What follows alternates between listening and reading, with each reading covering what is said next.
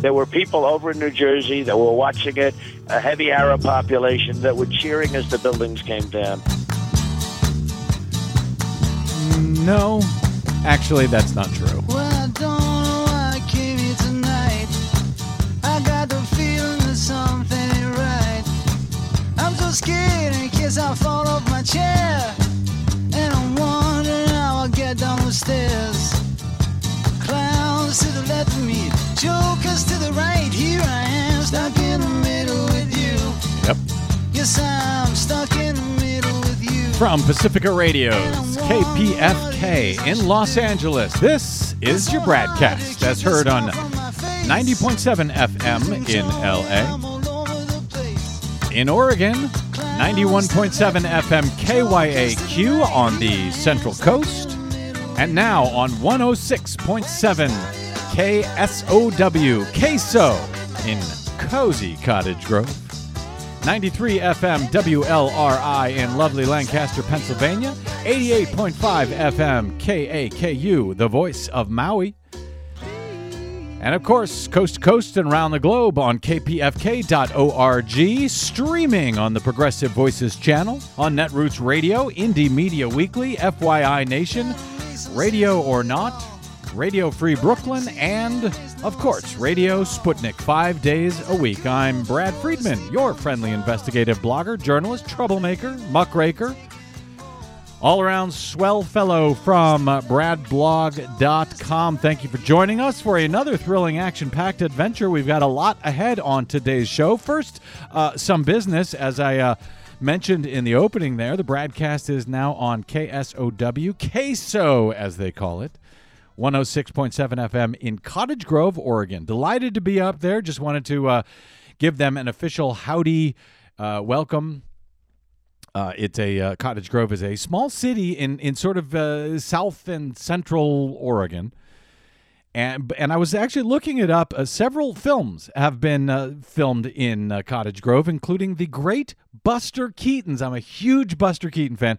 Great Buster Keaton's The General in 1926, and the movie's spectacular uh, train crash, locomotive crash, and the wrecked uh, train that was left over uh, from that became actually, I'm told, a, mon- a minor tourist attraction for some years until that locomotive was uh, scrapped during World War II. Uh, for for use in the in the war effort. Also, parts of 1978's Animal House and its uh, climactic parade sequence was filmed in Cottage Grove, Oregon, and uh, portions of the film Stand By Me were filmed along the railroad tracks east of Cottage Grove. So, uh, very cool. We're delighted to be up there. Uh, my thanks to Donnie Sevilla and the good folks of Queso for welcoming us, uh, welcoming the broadcast. And, by the way, the Green News Report is also now on 106.7 FM. Desi Awesome. Doyen. Glad to hear it. Yeah. Uh, that's Desi Doyen, of course, my co host on the Green News Report and our producer here. Uh, as long as we're doing just a little bit of business here at the top, I would just want to give a quick shout out and a quick thanks to those of you uh, who have helped us of late, especially as we're heading into uh, Black Friday and the holiday season. Uh, thanks to uh, our listeners uh, who have helped us out, stopping by bradblog.com slash donate to help us stay on the air without uh, any uh, corporate or uh, uh, p- foundational p- political parties uh, telling us what we can and can't say. We are completely independent on this program. As you may have noticed, if you've heard us before, we can say whatever the hell we like. And uh, that is uh, thanks to you folks for stopping by uh, bradblog.com slash donate to help us continue doing that. All right, coming up on today's broadcast, Following the November 13 terror attacks in Paris, there has been a lot of folks turning sort of cartwheels to try and misinterpret the attacks for their own political purposes. And we've spent quite a bit of time over the past week since those attacks discussing the nonsense regarding Syrian refugees and the political opportunists who are trying to uh, bamboozle the public and profit from their uh, from the public's xenophobic and too often racist tendencies uh, to to block Syrian refugees who are coming here or trying to come here in the wake of the attack. Never mind that none of the uh, so far identified attackers were either Syrian nor refugees. And that France itself, and I, I haven't underscored this enough, France itself, who, by the way, we always make fun of, you know, for surrendering all the time. They they still intend to allow 30,000 uh, uh, Syrian refugees to seek safe harbor in that country, and that country is much smaller than the U.S. And we've only committed to taking in 10,000. That is, if Congress uh, doesn't stop us from taking any uh, entirely, as they are attempting to do, as we talked about uh, late last week. But in any way, uh, in any event, the misguided uh, fight over refugees is not the only such opportunism that is going on in the wake of those attacks. Intelligence officials, U.S. intelligence officials, despite evidence to uh, support their lack of evidence to support their case, they are using the attacks to try and block the use of encryption technology by the citizenry, by, yes, you and me on our cell phones and on our computers some of these guys, some of these uh, intelligence officials here in the U.S., are even using the Paris attacks as an opportunity to attack Edward Snowden again, somehow, amazingly enough. So, anyway, we're going to talk to uh, Trevor Timm of the uh, Freedom of the Press Foundation about all of the above this hour and uh, just what these opportunists are trying to do now. Just uh, how are they trying to pull the wool over your eyes now? We'll discuss all that with Trevor Timm. Haven't had him on the show in a couple years. Looking forward to that.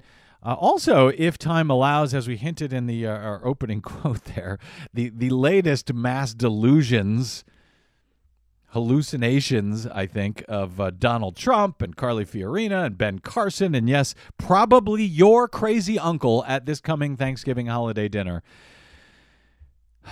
And mine. Uh, we will talk about uh, Trump's imaginary 9 11 fantasy, if I have the time, and, and how that reminds us all of how, uh, frankly, screwed up we are in this country right now.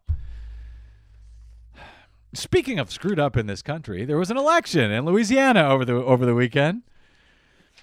Uh, Democrat, according to uh, the Associated Press, Democrat John Bel Edwards won the runoff election for Louisiana governor on Saturday, defeating Republican Senator David Vitter and handing the Democrats their first statewide victory in Louisiana since 2008.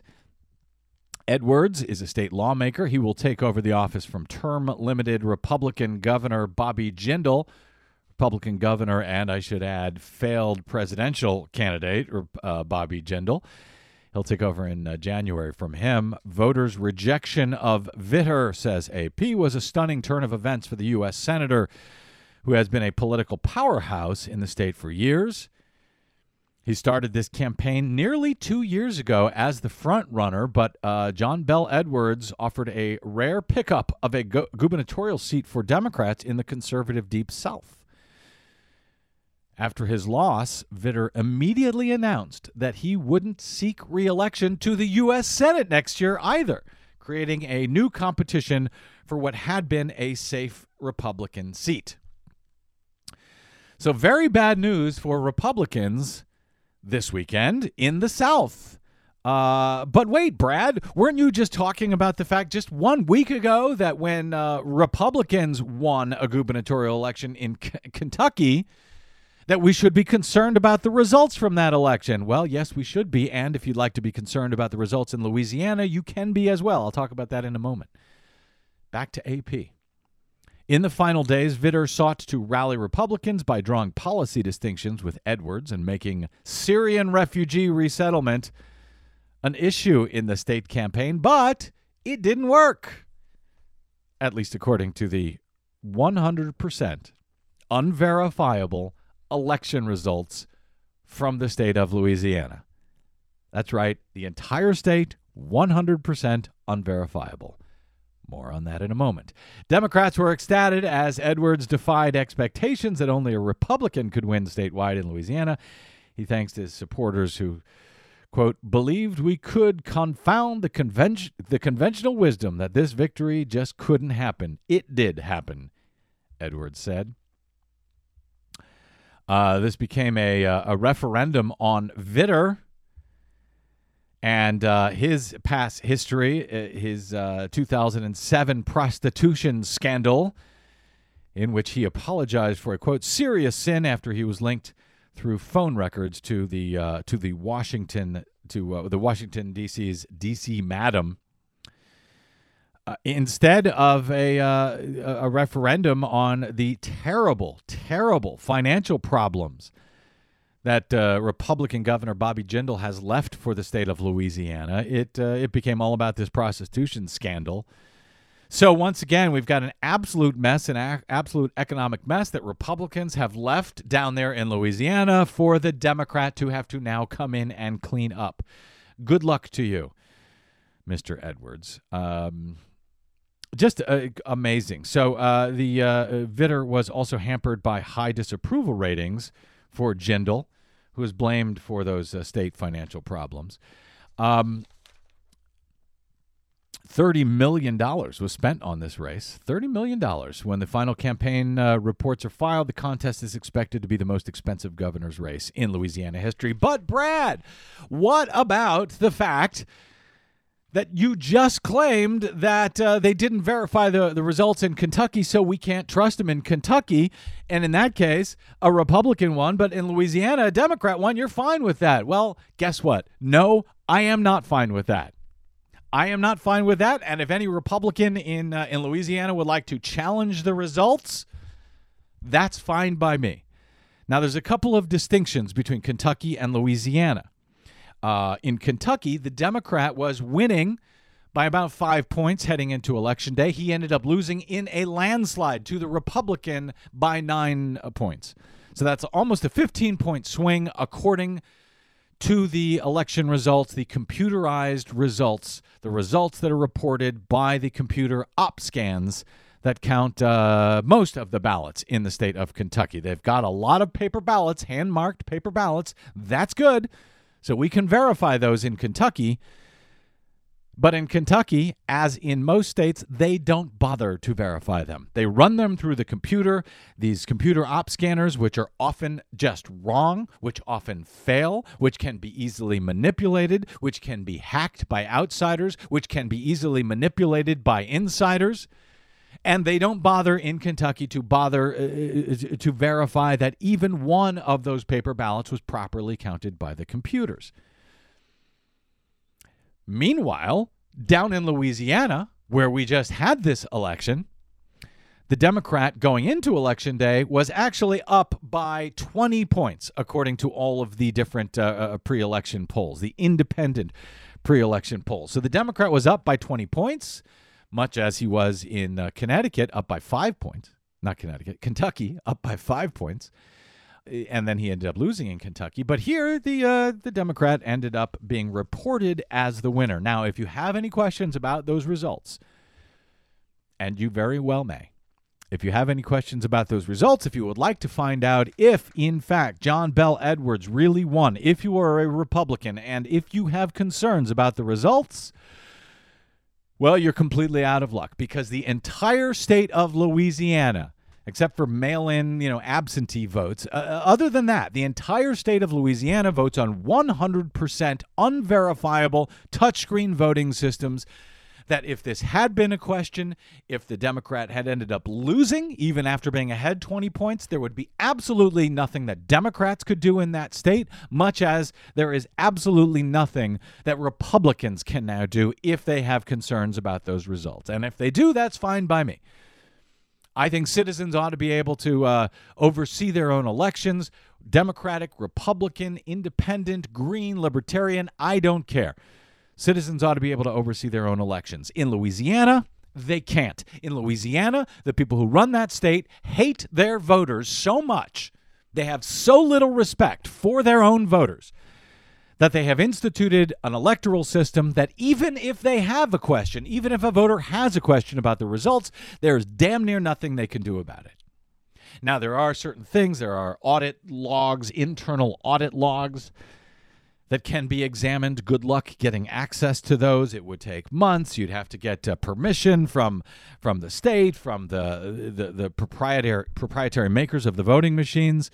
And even then, if you were able to find experts and spend the money for to look at those audit logs, you might find something funny or strange, but you would never, never be able to go back and uh, make sure that the results as reported actually reflect the intent of their of the voters. It is absolutely shameful what they do to voters in uh, in Louisiana.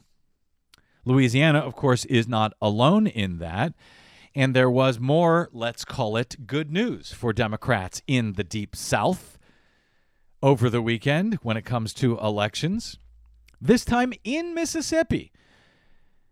And uh, this is just amazing. Uh, according to the New York Times, uh, luck smiled on a Democratic can- uh, state representative, Blaine Eaton II, who had been forced by state law to draw straws for his seat after his race for reelection ended in a tie.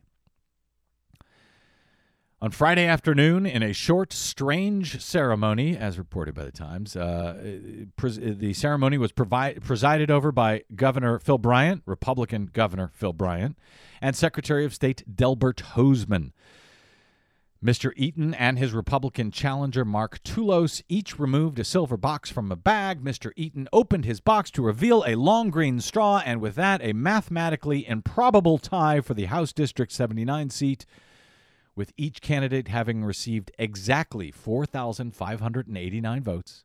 That tie had been broken, and the Democrat was announced the winner of that election, of that otherwise tied election, of that election that was otherwise reported to be a tie. Was it actually a tie? Once again, we have no idea, and we can't have any idea because in Mississippi, at least in uh, Smith County in this case, Smith County, Mississippi, they have so little respect for their voters. They hate their voters so much. They force their voters once again to vote on 100% unverifiable touchscreen voting machines. The very same type of touchscreen voting machines, by the way, that, uh, boy, at least 10 years ago, I think, at this point uh, or so, we uh, showed at bradblog.com could be easily hacked in about 60 seconds or less. That's by an outsider. Insiders, they can just flip the race with a matter of keystrokes. No problem. But that was down in uh, in in Smith County, Mississippi. Now, uh, the Republican in this uh, case has uh, filed with the state House of Representatives. He's filed a challenge. Uh, Mr. Tullos, he is a lawyer himself. He declined to comment, but he said he he planned uh, he planned to challenge if he lost the draw, and he lost that draw after that tie. He cited concerns about the way a county election board handled nine paper affidavit ballots. Those are like provisional ballots. Uh, it, when uh, voters, in this case, uh, where their names were erroneously left off of the voter rolls, they claim they were erroneously left off or removed. So they file an affidavit ballot. So they are challenging those. So this could all still change.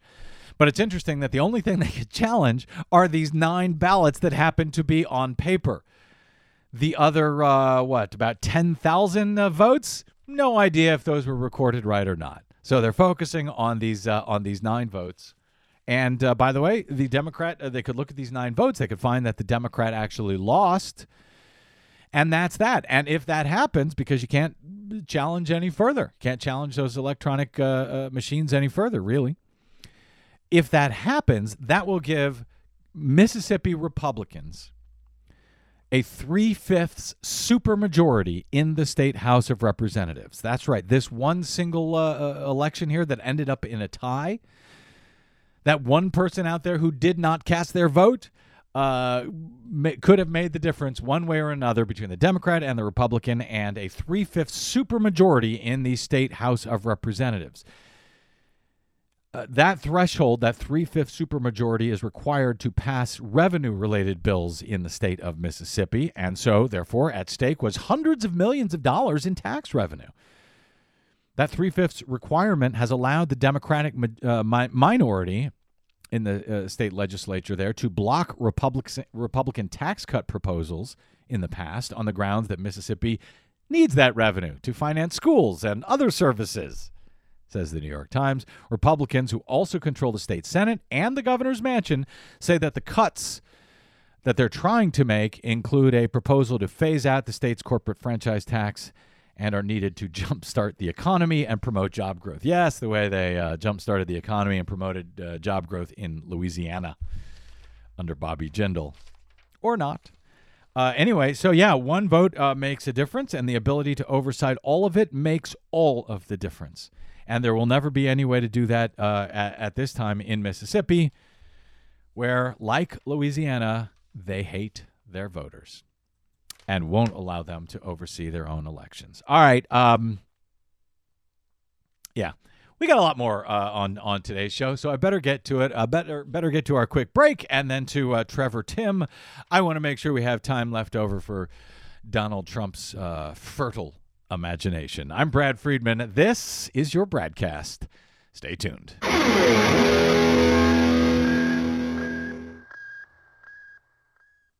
Hi, this is Desi Doyen from the Green News Report and the BradCast, both brought to you without corporate or political influence. Why? Because we rely on you to help keep us completely independent. Please drop by bradblog.com slash donate today and help us stay on your public airwaves. That's bradblog.com slash donate. You'll thank yourself later. I'll thank you now. Don't talk about the weather. It's a military secret. Just keep your wits together. That's the safest way to keep it. These are critical times. Be careful of espionage. Yes, be careful. In such critical times, you've got to watch out for sabotage. Oh, you do. Welcome back to the Bradcast. Brad Friedman from bradblog.com with you here. Uh, we we've talked a lot uh, since the uh, November 13 attacks in Paris. We've talked a lot since then about um, really all of the wrong messages being taken from it.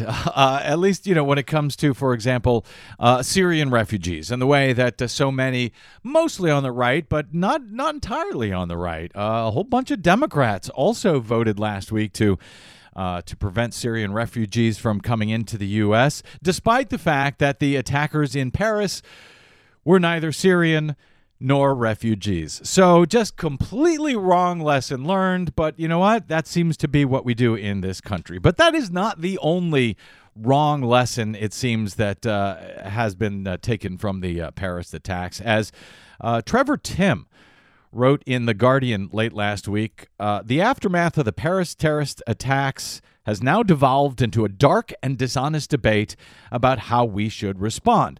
Let's ban encryption, even though there's no evidence that the terrorists used it to carry out their crime, and let's ban Syrian refugees, even though the attackers were neither.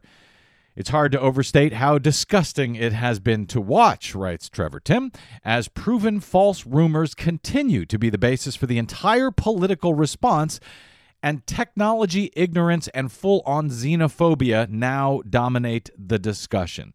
That technical uh, ignorance, I think, and the uh, the remarks uh, refer to uh, his remarks about banning encryption. We heard a lot about that uh, in in the hours following the attacks, and since then, I think that uh, you know just this crazy hyster- hysteria about you know keeping uh, Syrian refugees out of the U.S. as some sort of response to the Paris attacks. That's that's sucked up much of the oxygen in the room. But the question of encryption is out there, and it was carried on by a lot of, uh, let's say, highly respected officials, former CIA directors, and such. But what do they mean? What are the concerns about encryption? And frankly, I know for a lot of you listeners, uh, you may be asking yourself, well, what the hell is encryption? Here to talk about all of the above uh, is uh, Trevor Timm. He is the co founder and executive director of the Freedom of the Press Foundation. He is a journalist, activist, lawyer. He writes a column for the UK's Guardian on privacy, free speech, and national security. Uh, he has contributed to The Atlantic, Al Jazeera, Foreign Policy, Harvard Law and Policy Review, uh, and Politico, but we won't hold that against him. Trevor also formerly worked as an activist at the Electronic Frontier Foundation. Uh, Trevor Timm, it's been a couple of years since we've had you on the broadcast, so welcome back, my friend. Yeah, I'm glad to be back. Thanks for having me. Good to have you here. It has been too long. Uh, we will try to correct that in the future. So, um, what exactly? Let's let's sort of start with the basics here. Uh, can you explain so that even laymen can understand what exactly are encrypted communications? And then we can get into the, you know, where they're good, where they're not good, and what the concerns are. But what exactly, what does encrypted communications even mean? Sure. So, you know, pretty much everybody who uses the internet these days um, uses some form of, some form of encryption, whether they know it or not. Um, so, for example, when you log on to your banking website, you see a little lock up in the upper left corner. Mm-hmm. Uh, it says that the uh, connection is HTTPS encrypted, and uh, this protects uh, you from uh, governments from spying on your password, uh, from hackers or criminals getting into your financial information, and it's really the bedrock of e-commerce. Um, so, you know, virtually any uh, shopping you do online, uh, you have to log into an encrypted version of the mm-hmm. website, whether it's on eBay or Amazon or Google or whatever. Uh, you are using encryption. Um, the the thing with uh, encrypted communications uh, in the past year has been that it has kind of expanded into our text messages and phone calls. So, for example, if you have an iPhone and you use uh, iMessage or FaceTime, mm-hmm. uh, those are what we call end-to-end encrypted. And so that means that uh, only the person that you're talking to and yourself uh, can uh, access the conversation that you're having uh, and see the words that are being communicated. Anybody else would just see a jumbled mass of uh, just scrambled letters. So, if somebody um, was able so, to tap the, uh, the, the communications going back and forth in these conversations, in these uh, text messages, and so forth, all they would see is uh, some crazy code that makes no sense. They wouldn't see the actual text that was being sent back and forth, unless they had the key to decrypt that encrypted text. Correct?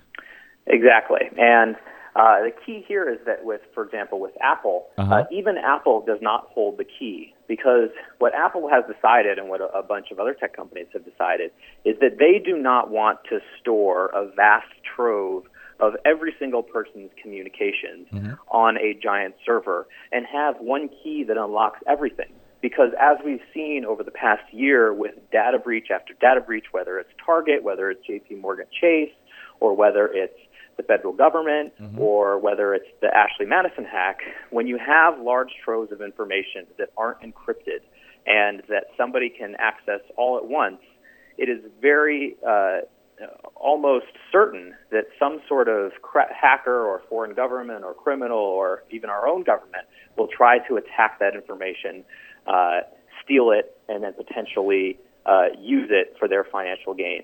So this encryption is, is set up to protect, uh, you know, the millions of innocent citizens mm-hmm. uh, around the world uh, that you know try to communicate online privately or try to, uh, you know, do sh- uh, banking or shopping online. And what is happening in this debate is that the government is vilifying this uh, the thing that actually makes us more secure. And they would they would like to actually lessen our security and make this type of encryption illegal. Now, is it how, how difficult is it for a hacker when we hear about these hacks? It are, are these matters of the hackers have figured out the encryption key, or have they stolen the encryption key, or are we talking about uh, things that aren't encrypted in the first place, and we only discover that they're vulnerable uh, after after the hack has happened? You know, it's a little bit of both. For some of the hacks, its information wasn't encrypted at all to begin with. Mm-hmm. So if you remember the office of uh, the OPM hack, which was the uh, government agency that held all of the security clearance reviews that they were doing for everybody uh, of, uh, in the federal government who mm-hmm. was applying for security clearance, that information wasn't encrypted at all. But in other cases, uh, if you have a giant trove of information and you encrypt it, you know, it's millions of people's of information, but you encrypt it with one key, mm-hmm. those hackers will go and find that key and steal that key. And so what Apple has done is it has made it impossible for uh, anybody to do that because uh, everybody essentially ho- holds their own key on their phone. And so, uh, you know, if a hacker can potentially get into your phone Mm-hmm. Uh, they could see your messages, but they wouldn't be able to see the millions of other people's messages all at once. Um, it's, it's basically uh, the ultimate security feature uh, to protect our information in the long term. And we're going to see more and more companies moving to this model uh, because it's really the only way uh, to keep large quantities of information secure from all these hackers. And unfortunately, what the government is saying is, on the one hand, you know, cybersecurity is the number one priority, and on the other, let's take the best weapon we have to protect this information and make it illegal. Are, are they against uh, e- encryption per se, or are they saying en- encryption is fine? Just make sure we have a key if we need it. Uh, if we, as law enforcement or, or intelligence agencies, uh, give us the keys, you can you can trust us. Right, that's exactly what they're saying, which is, uh, you know, you can use encryption as long as you give us the key. That's the law that they would like to pass. Unfortunately, security doesn't work that way. I mean, you know, put aside the fact that, uh, you know, if this was ever a power given to government, they would inevitably abuse it because, as we've seen over and over again in history, they constantly abuse their surveillance powers. But even let's just say that we trust the government 100% and that they will never abuse the power of having a key and that they will only use it when they have a warrant for information. The Right. problem with that is that that key is still vulnerable to all of these other actors uh, who will try to steal it. So all sorts of criminals, all sorts of foreign governments like the Russians, the Chinese, anybody, anybody who uh, has a uh, hacking unit, um, like all of these governments do these days, uh, they will try to steal that key uh, from the U.S. government, which, as we've seen, uh, is not that hard to do, given that the entire U.S. government, it seems, has been hacked over the past couple of years Right. by various forms of government. I got you. Um, whether we're talking about State Department emails that were hacked by uh, allegedly the Russian government, whether it was all of the, the 20 million people who had applied for security clearances, whether it's the White House email system, all these things we found out over the past year have been hacked and infiltrated uh, by all of these third parties. And we're going to say, oh, yeah, we trust you with the one key that will unlock every single person's communications. That, to me, sounds like a crazy idea. And given the fact that the U.S. government, at least as I understand, has uh, most likely been able to crack and hack and infiltrate all of these other. Uh, all of these other countries, whether it's China, whether it's Russia, and so on and so forth, doesn't the U.S. government understand that it is possible uh, to do this, that is possible to hack in and steal this stuff? Therefore, shouldn't they also be concerned, uh, you know, uh, uh, about foreign countries doing it to us? Don't they know that it is possible? Oh, absolutely. That's a great point. You know, there was a, there's an amazing uh, story that was based on the Snowden documents that was uh, published in The Intercept by a longtime NSA reporter James Bamford. And it talks about actually how this is a tried and true technique of the NSA, where they find what they call lawful intercept systems in other countries, um, which is basically a backdoor that other governments have to their phone systems. Um, and they find that backdoor and they and you know the say for example one of this happened uh, at the Greece Olympics in 2006 uh, the Greece government has a way of tapping phone calls if they have proper legal authority well the NSA allegedly found this backdoor um, and started spying on uh, Greece politicians, uh, journalists, all sorts of people uh, inside Greece that had nothing to do with terrorism. But because they found this vulnerability and this key, um, that they were able to spy, uh, you know, with no sort of uh, legal restrictions uh, required. And they did this in country after country, as James Bamford kind of lays out and shows in the Snowden documents. So certainly some people in the U.S. government know it was a problem. Unfortunately, there is a lot of technical illiteracy in Congress, especially, and so they might not understand all of the intricacies of how this works, and they think, oh, well, why don't you just give the government a magic key and everything will be okay? When that's in fact not true. at And you know, and I could understand that from uh, members of Congress not really understanding or not wanting to understand the science involved here. Although it seems like they could, you know, call Trevor Timm and just ask him to explain this stuff, and it makes perfect sense. Uh, but when I see guys like a former CIA official, uh, CIA director James Woolsey, I'm going to play one of his audio pieces in a moment. But when I see them, uh, you know, making this argument, I just have to. I, well, I was going to say I have to scratch my head and wonder what they're thinking, but uh, maybe we can guess what they're thinking. I don't know. Uh, Listen, after the Paris attacks, uh, on, again on November 13, because we've had a number of them. We had the Charlie Hebdo in, in January and and this uh, thwarted uh, train attack, uh, I think in July. Um, after that attack, you had a, a, a number of these intelligence uh, officials, mostly former like Woolsey, but I think even perhaps some current ones, uh, come out, uh, you know, to the media and tell the media that it was encrypted in communication that is being used by groups like ISIS, and that that is the problem. They even blamed, incredibly, Edward Snowden somehow for those November 13th attacks. And I'll, I'll play that in a moment. But Glenn Greenwald wrote, at The Intercept uh, recently, quote, credible news sites are regurgitating the claim that the Paris terrorists were enabled by Snowden leaks based on no evidence or specific proof of any kind. Needless to say, but just the unverified, obviously self-serving assertion of government officials uh, is all that was needed. Much of the U.S. media uh, love to repeat rather than scrutinize what government officials tell them to say. So now this accusation has become widespread. Uh, I also saw that uh, Trevor Timm, for example, uh, Rachel Maddow w- w- on MSNBC. Uh, she did a whole piece right after the Paris attacks about this program called Telegram, on how ISIS was asking people to contact them with Telegram, and that it made it possible for intelligence officials uh, made it impossible for tele- intelligence officials to follow the planning being done by ISIS. How much of that is true as far as how much are they using encrypted technology and how much does that cripple our uh, intelligence services from being able to uh, you know to, to know about attacks like the paris attacks in advance yeah, I mean it's a great question. However, uh, you know, unfortunately, in the days following the Paris attacks, it was just we were given all of this misinformation and oversimplification about encryption.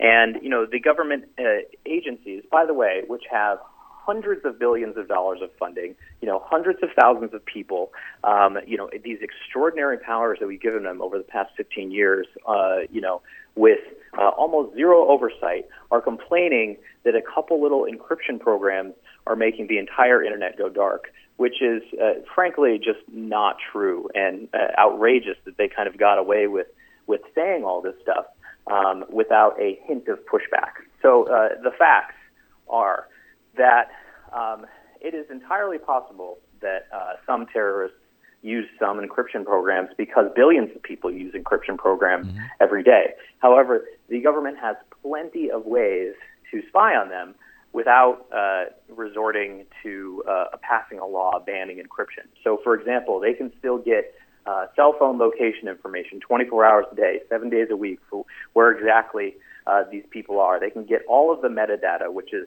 the who called who, where, mm-hmm. where they're calling from, uh, for how long and how often. Um, they can hack into their phones and their computers. You know, all the encryption in the world is not going to stop the government from reading uh, text messages if they can hack into people's phones, which they do all the time. And, you know, the idea that a couple encrypted apps are letting these terrorists go completely dark, we know just isn't true. And we can actually go back and look at all of the facts that we know about the uh, Paris attacks themselves. So as the uh, government was kind of, you know, screaming from the hilltops about encryption, they were quietly admitting that they didn't have any evidence that these particular terrorists were actually using encryption at all.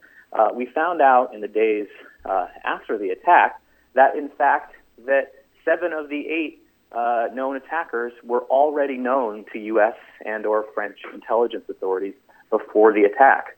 We know that they used Facebook uh, to communicate, which law enforcement uh, has long had access to Facebook if they serve them a proper warrant we learned that they were using unencrypted SMS text messaging, which is about the easiest thing in the world for them to wiretap. We even learned that the ringleader um, was bragged in ISIS's English language magazine in February mm-hmm. that he was in Europe and was planning an attack. There was a full glossy photo of him in this English language magazine. So there was plenty of intelligence for the intelligence agencies to find these guys and stop them yet they fell through the cracks. And instead of concentrating on, uh, you know, the intelligence agency's failures mm-hmm. and whether they actually have too much information, let alone not enough, uh, they were able to blame encryption for all of this as kind of this shiny scapegoat that let them get off scot free. And uh, unfortunately, now that the facts have come in, the damage has has uh, already been done, and there's this, this picture in everybody everybody's mind that encryption is actually the problem when uh, it, it's nowhere close to that, and is actually for a lot of our security needs a solution. It seems um, like it's been vilified in the media. Yeah, it, it does seem like uh, these officials, and it always seems to be these high-ranking intelligence officials, sometimes by name, sometimes unnamed. After these attacks, it looks like they are fi- trying to find someone or something other than themselves. Uh, as I mentioned, you know, the, the attackers in, in the Charlie Hebdo attacks in January, they were known. The attackers uh, in the, well, the, the thwarted train attack in, uh, in France, uh, were known in advance. Same uh, true with the November 13 attacks. It seems like they're always trying to find someone or something else to blame in these cases, despite you know the. Uh, just uh, amazing access they have, particularly when we're talking about overseas now. You know, there there has theoretically, theoretically, I underscore, uh, you know, been some uh, rollback of the access to American phone records, but overseas, it's you know the U.S. can do any damn thing they want. You would think they would, uh, you know, for all of the tapping and, and everything else they are doing, you would think they would have some information in these attacks before they happen, and yet it seems like they never do. That that metadata never actually uh, results in a, a terrorist attack that has been stopped. Are you familiar? Uh, and I do want to get to this Woolsey audio in a second, but are are you familiar, Trevor Timm, with any uh, case where tracking that metadata that has been so controversial in the U.S., uh, where, where, that has stopped a terror attack, prevented a, an attack here in the U.S. or abroad? Yeah, I mean that's the really dishonest thing here is that, like for example, CIA Director Jim John Brennan came out and said basically blamed privacy advocates uh, for this terrorist attack, saying that the hand wringing policies post Snowden and the legal challenges and, and the uh, change in law uh, has really tied the hands of the intelligence agencies. Which, uh, it, it, first of all, he's lying. Uh, number one, that the the only program that uh, the USA Freedom Act, which Congress passed a few months ago, uh, actually affected was this mass phone surveillance program that only happens in the U.S. That program is actually still running. It's not supposed to be shut down until the end of the month. Okay. Um, so it's been running this whole time. And uh, for them to kind of blame this law that only affects this one program, that doesn't affect any of their collection of intelligence uh, overseas, is the height of dishonesty. And you know, the the idea that uh, that they don't have enough information to collect is actually the opposite of the problem. As we've seen time and time again, often when these terrorist attacks happen, these people are already known to intelligence agencies, or there's some obvious clue that uh, should have alerted intelligence agencies to watch them closer. But unfortunately, they're while they're trying to catch terrorists, they're also collecting information on hundreds of millions of innocent people at the same time and actually drowning in information. And so all of these obvious clues, because they're not focusing mm-hmm. on just the people they should be focusing on, instead they're focusing on the entire population, uh, are kind of being left in the dust. And we have a situation the, like the Paris attacks where you know, there's obvious things like I just saw on Twitter here that, you know, one of the attackers uh, on their Facebook profile had publicly posted a picture of an AK-47, uh, you know, days before uh, the attack went down. So, uh, you know, it's yeah. unfortunate. You know, nobody's arguing that that we shouldn't be uh, surveilling terrorists under proper court supervision. It's the it's the surveillance of hundreds of millions of innocent people that is both unconstitutional and just ineffective. Both taking away rights and creating a needle in a haystack uh, situation. Uh, all right, let me uh, very quick. We've got just a, a, minute or two left here. We're speaking with Trevor Timm of the Freedom of the Press Foundation uh, and a columnist at uh, the UK's Guardian. Uh, Trevor, I want to get your thoughts on on on this uh, clip from James Woolsey, a former CIA director, I think uh, under uh, under Bill Clinton. What was was he not, uh, Trevor? Yeah. Uh, under Bill Clinton. this is just an amazing clip to me uh, on on at least two different scores. let me play this 30 seconds, and then I'll, I'll get your take on on both of these points because this is just amazing to me. James Woolsey on CNN uh, just last week, I think, uh, in the wake of the uh, the Paris terror attacks. I said that I thought he ought to be brought back to the United States and tried before a jury of his uh, peers if convicted of treason, which is, I think, the appropriate uh, uh, charge. Um, Didn't you say you thought he had Yeah, well, it was still a it's still a capital crime, and I would uh, give him the death sentence, and I would uh, prefer to see him hanged by the neck until he was dead, rather than merely electrocuted. Now he's talking about Edward Snowden there, by the way. Uh, and I should have made that clear at the top. He's talking about Edward Snowden. He's not talking about one of the terrorists of the attacks. He's talking about Edward Snowden being hanged by the neck until he was dead. And then he went on to say, I think the blood of a lot of these French uh, young people is on his hands uh, Because of what he revealed. because of what he turned loose. Wow. Wow. Uh, hang Edward Snowden by the neck until he is dead, Trevor Timm, and blood is on his hands uh, in, in France because of what he set loose. Can you even begin to explain to me what he is, what he actually means there, and then how he's just, and, and whether he's right or wrong? I mean, it is honestly disgusting. Not only disgusting that, that James Woolsey was led on CNN to discuss his fantasies uh, about killing Snowden and the different ways that he would go about it, but the CNN anchors, time and time again, re- provide absolutely no pushback against this. The idea that um, you know terrorists suddenly discovered that the U.S. government was surveilling them after Edward Snowden, or that they had never heard of encryption before the Edward Snowden attacks is ludicrous. I mean, we have article after article from every major newspaper going back to the mid 90s talking about how terrorists uh, use sophisticated levels of encryption and are and are fully aware the U.S. government is trying to surveil them.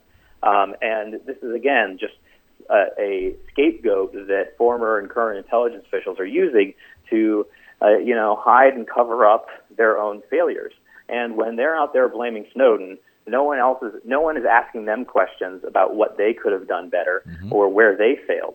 Um, and so, uh, you know, it's a, to be honest, it was it was a pretty masterful PR tactic by them. And um, unfortunately, the media uh, took it hook, line, and sinker. And especially on television, you know, print media eventually figured it out and started writing, um, you know, kind of the truth uh, along with rebuttals to actually what was going on. But you know, on CNN, it's just like that 24 hours a day, and they've continued to have on intelligence officials kind of spewing this garbage uh, with with no pushback. With no pushback. it's shameful. It, it really is, you know, and I, I'd expect that sort of thing. Uh, hang him by the neck until he was dead. Edward Snowden has blood on his hands after Paris. I'd expect that from the uh, from the bowels of you know far right wing Fox News. But this is uh, not just CNN, but a former CIA director under Bill Clinton. It's just amazing and no pushback from CNN, and all of this sort of disappears into the ether uh, as we uh, see all of the you know the nonsense about Syrian refugees. So I wanted to bring out this uh, c- concern, this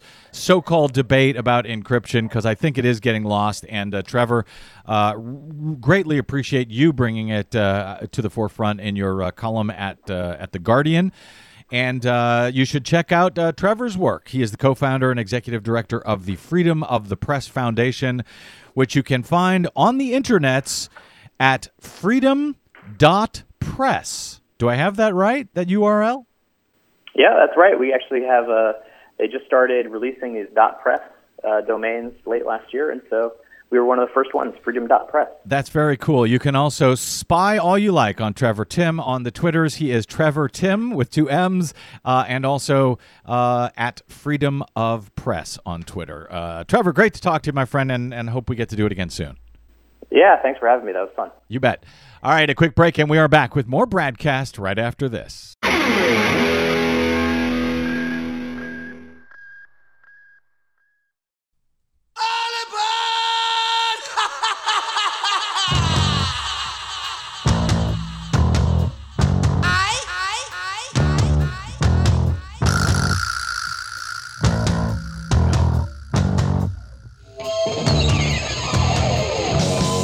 Welcome back to the BradCast and to the crazy train. Brother, um, over the weekend, uh, what was boy? You know, I hate even covering this stuff, but it, it, it's just it's so amazing what's going on on the Republican side of the uh, of the aisle, the presidential race. It's just absolutely amazing. All right, to, to tell this story very quickly, let's go back just a few weeks. Carly Fiorina at uh, one of the Republican debates. I can't even remember which one this was. Uh, coming out and telling us that she saw in this video this absolutely horrible, horrific scene. I dare Hillary Clinton, Barack Obama to watch these tapes. Watch a fully formed fetus on the table, its heart beating, its legs kicking, while someone says we have to keep it alive to harvest its brain. This is about the character of our nation. And if we will not stand up and force President Obama to veto this bill, shame on us. Wow, that does sound horrible. Of course, that was uh, this uh, video that was uh, supposedly made showing these uh, terrible things done at Planned Parenthood. The only problem is that there is apparently no such footage like uh, what uh, Carly Fiorina just described in that uh, in that debate. And then she was asked about it. Uh, where was this, Desi Doyen? She was asked It on was on Fox News Sunday. Chris Fox- Wallace. Oh, that's right. Chris Wallace, the liberal media, Fox News uh, Sunday, Chris Wallace, uh, put it to her and said, yeah, nobody actually has uh, ever seen that, that footage. Do you acknowledge what every fact checker has found that as horrific as that scene is, it was only described on the video by someone who claimed to have seen it. There is not no actual footage of the incident that you just mentioned.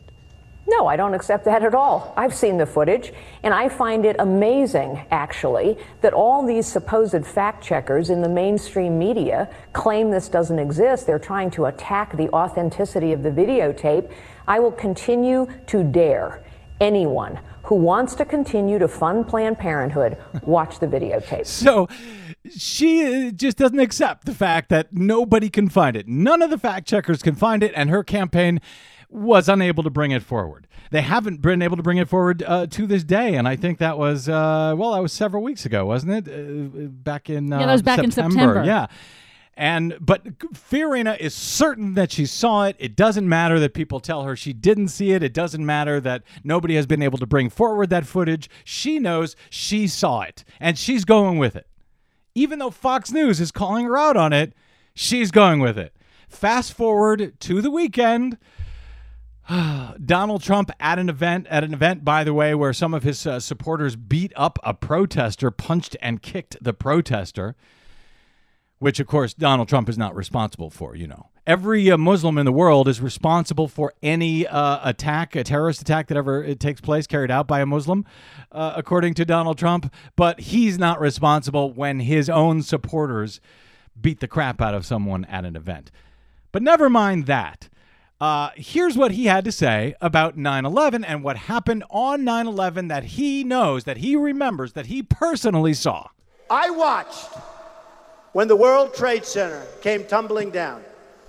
And I watched in Jersey City, New Jersey, where thousands and thousands of people were cheering as that building was coming down. Thousands of people were cheering. Thousands of people, thousands and thousands, and Donald Trump watched.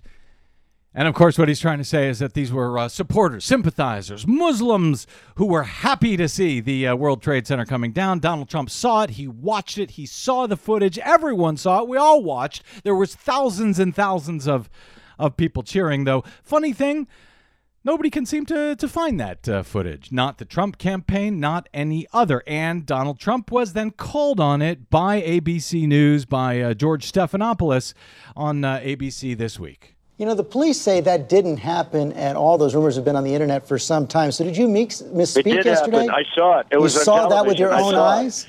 George, it Police did say it happen. didn't happen. There were people that were cheering uh, in the other side of New Jersey where you have large Arab populations. They were cheering as the World Trade Center came down. Uh, I know it might be not politically correct for you to talk about it, but there were people cheering as that building came down, as those buildings came down. And that tells you something. It was well covered at the time, George. Now, I know they don't like to talk about it, but it was well covered at the time. There were people over in New Jersey that were watching it, a heavy Arab population that were cheering as the buildings came down. Not good. As I said, the police have said it didn't happen. But I want to move on right now. A chorus of So, rivals have pounced it, your uh, database. it- comments. Was heavily covered at the time. The media covered it a lot, and yet no one can seem to come up with any footage showing thousands and thousands of people in New Jersey cheering the buildings coming down. Now there were there was some footage. Uh, I think of uh, people in Palestine supposedly uh, cheering this on. Uh, and yet, somehow, in Trump's mind, he is certain that he saw thousands and thousands in New Jersey celebrating as the uh, as the towers were coming down. Much as Carly Fiorina is certain that she saw this horrific abortion scene happening on a table in this Planned Parenthood video that no one else has seen. But they saw it. They were told they saw it. They're sticking with it even though they've been called out on it, even though they've been asked to uh, to show us where that footage is. I think that Carly Fiorina actually thinks she saw this. I think Donald Trump actually thinks he saw it. Ben Carson was asked about this very same uh, scene by ABC News, and, and here was Ben Carson's response. Dr. Carson, were American Muslims in New Jersey cheering on 9/11 when the when the towers fell? Did you hear about that or see that? Yes. Yes. Can you expand on that? Uh, well, you know, there are going to be people who respond inappropriately to virtually everything. I think that was an inappropriate response. I don't know if, on the basis of that, you can say all Muslims are bad people. I, I really think that would be a stretch. Did you see that happening though on 9/11? I saw the, the film of it. Yeah. In New Jersey. Yeah.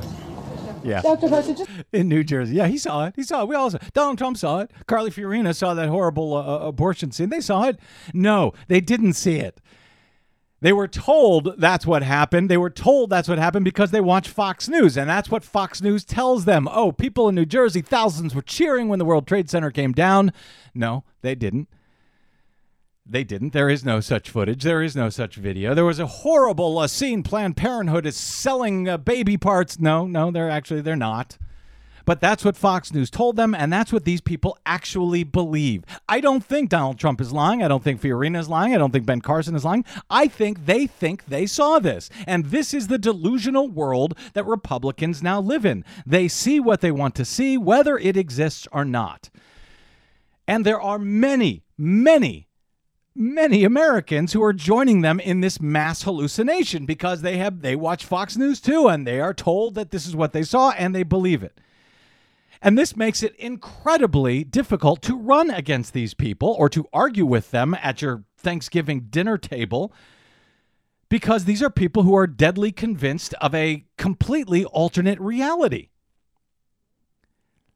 Fiorina, I believe, thinks she saw it. Donald Trump, I believe, thinks he saw it. Ben Carson thinks he saw it because someone told them that they did. I believe that your crazy uncle and mine believe that Syrian refugees were behind the Paris attacks because Fox News told them so, and that Black Lives Matters protesters are actually out there killing police because that's what Fox News told them. This is what they've been told from their right wing media sources, and everyone else who tells them otherwise is a liberal liar. So these hallucinations have replaced reality inside the Republican wingnut bubble, and now only superheroes like Donald Trump can fly in and save the world from this pretend reality that they themselves have created. And unfortunately, I must say, I see precious little on the horizon. I see nothing, in fact, that is going to shake these people from their paranoid, nonsensical, fantastical fever dreams and that should be very troubling to every American and every citizen of the world. Unfortunately, nothing's going to shake them because there are just too many people making too much money from the ignorance of their audiences. And so it will continue. My thanks to our producer, Desi Doyen, to our booking goddess, Cynthia Cohn, to my guest today, Trevor Timm of Freedom of the Press Foundation, and of course to you for spending a portion of your day or night with us. If you missed any portion, of the show, stop by bradblog.com where you can download it for free anytime, anywhere. And follow us on the Facebooks and the Twitters at The Brad Blog. I'm Brad Friedman. Until we meet again, good luck, world. Everybody.